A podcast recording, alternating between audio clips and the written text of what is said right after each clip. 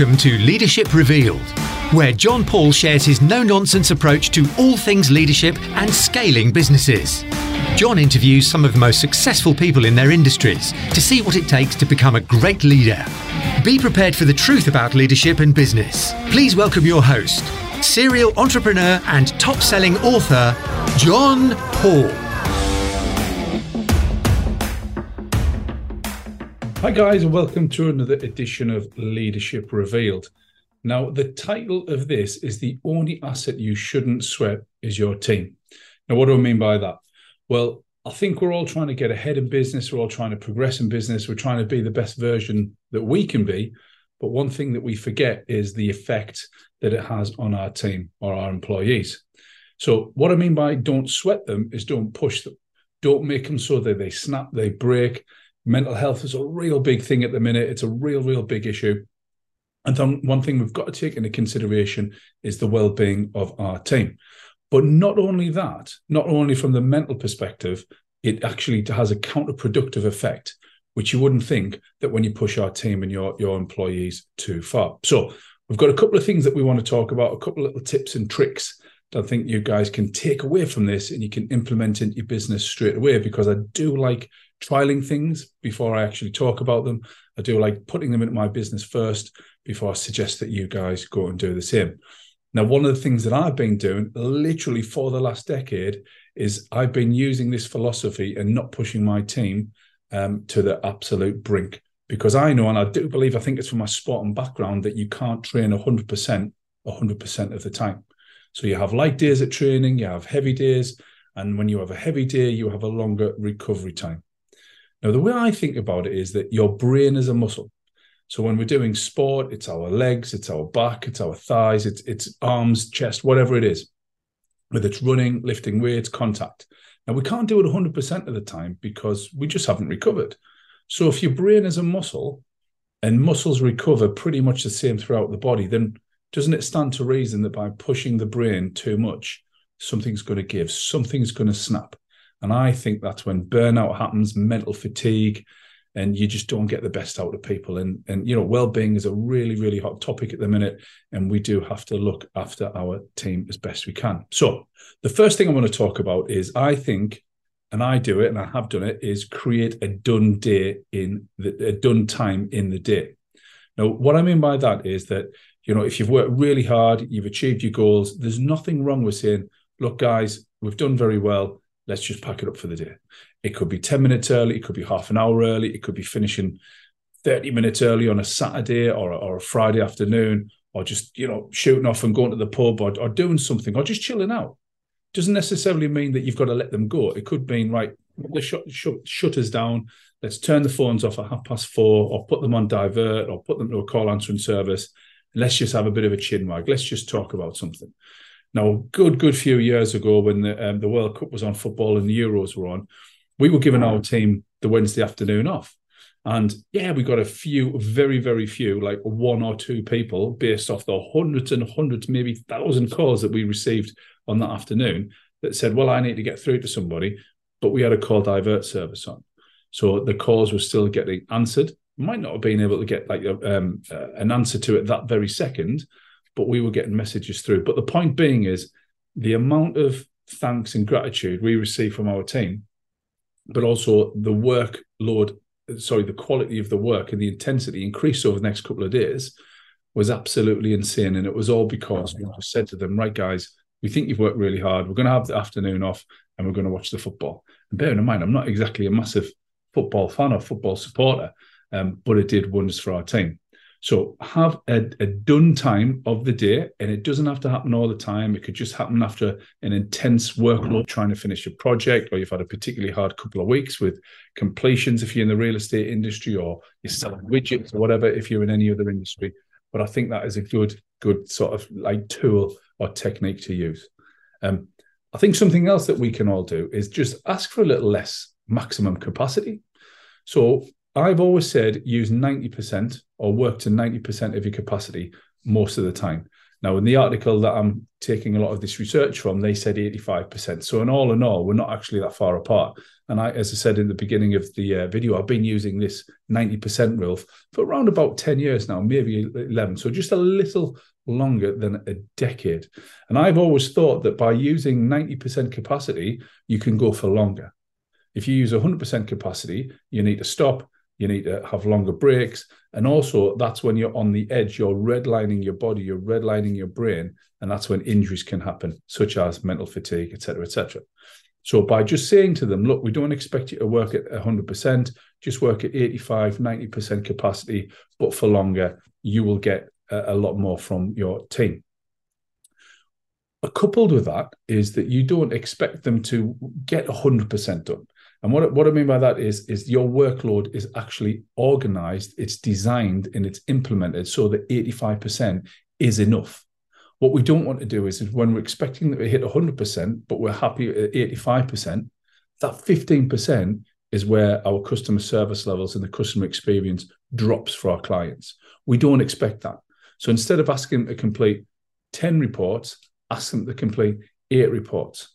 So that 20% is not actually uh, having a detrimental effect on our customers or clients. So set the expectations that although 85% capacity is what we're asking you to do, it will mean that our customers don't suffer as a result. I think that's really, really important. Um, ask yourselves, what am I doing to my team that is making them stressed out? Can I do anything that will make them less stressed out? So placing less demand on the results, asking them to do slightly less, but less is still good enough. You know, your demeanor, how you're coming across, you know, not expecting everybody to work the length and the intensity that you do. The majority of business owners work longer, work more intensely, and actually get paid less than the majority of the employees. I said the majority of business owners.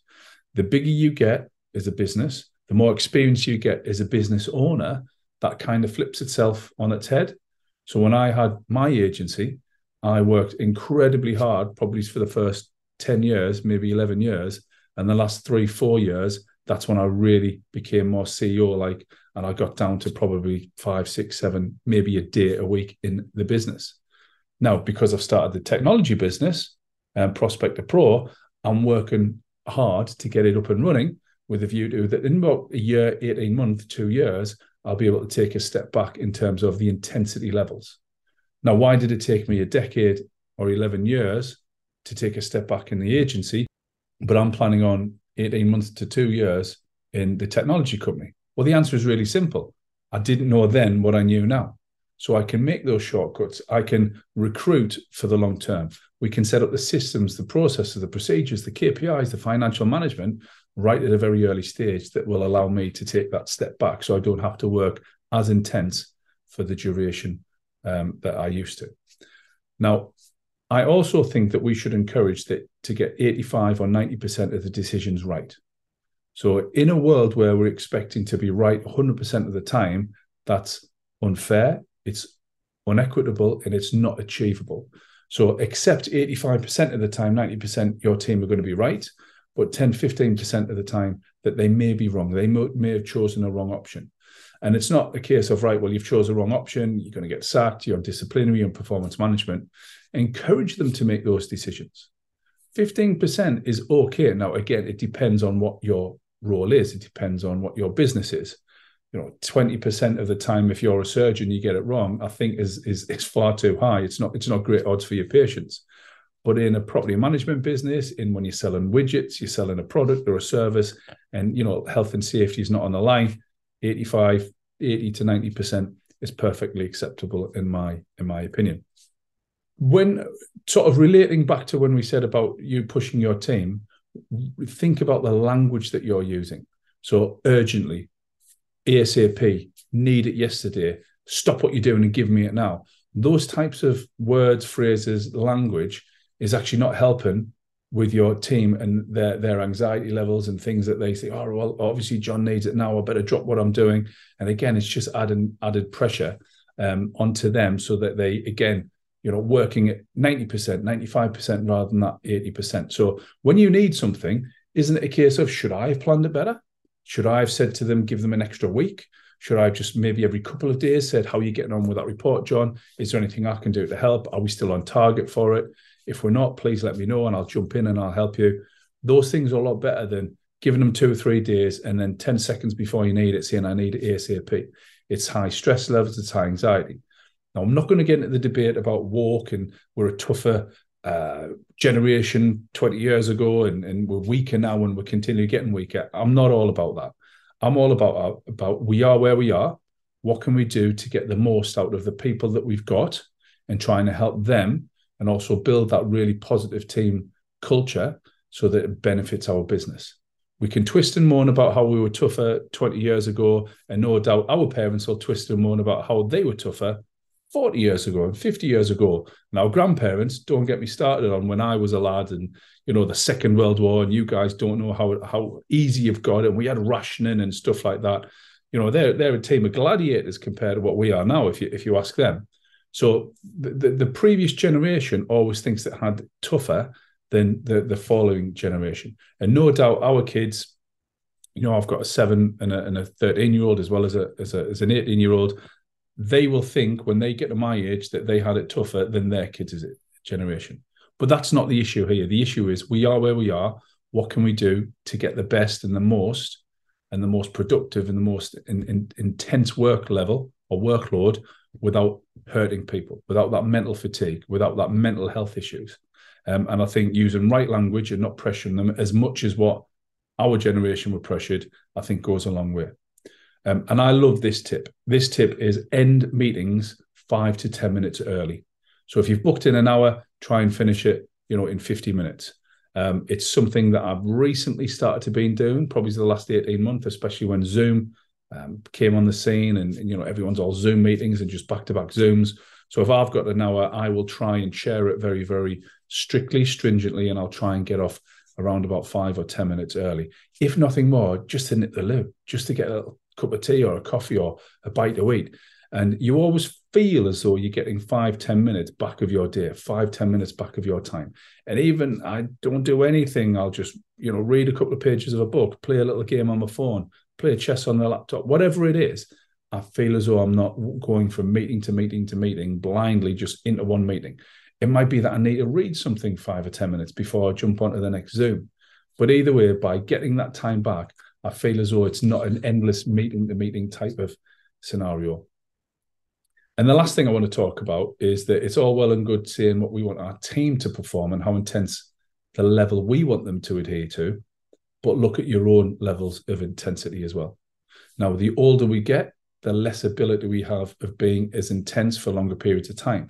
So, for example, when I hit the gym, when I go for um, play my sport or my runs or whatever, I can't hit the same, the same level as what I used to 20 years ago. I'm getting on a bit. I'm getting old. So, of course, it stands to reason that I have to reduce the intensity levels. Now, in certain situations, I'm pretty much exactly the same as I was, but I couldn't do the intensity, which is keep up that same level of strength, that same level of intensity over a, an extended period of time.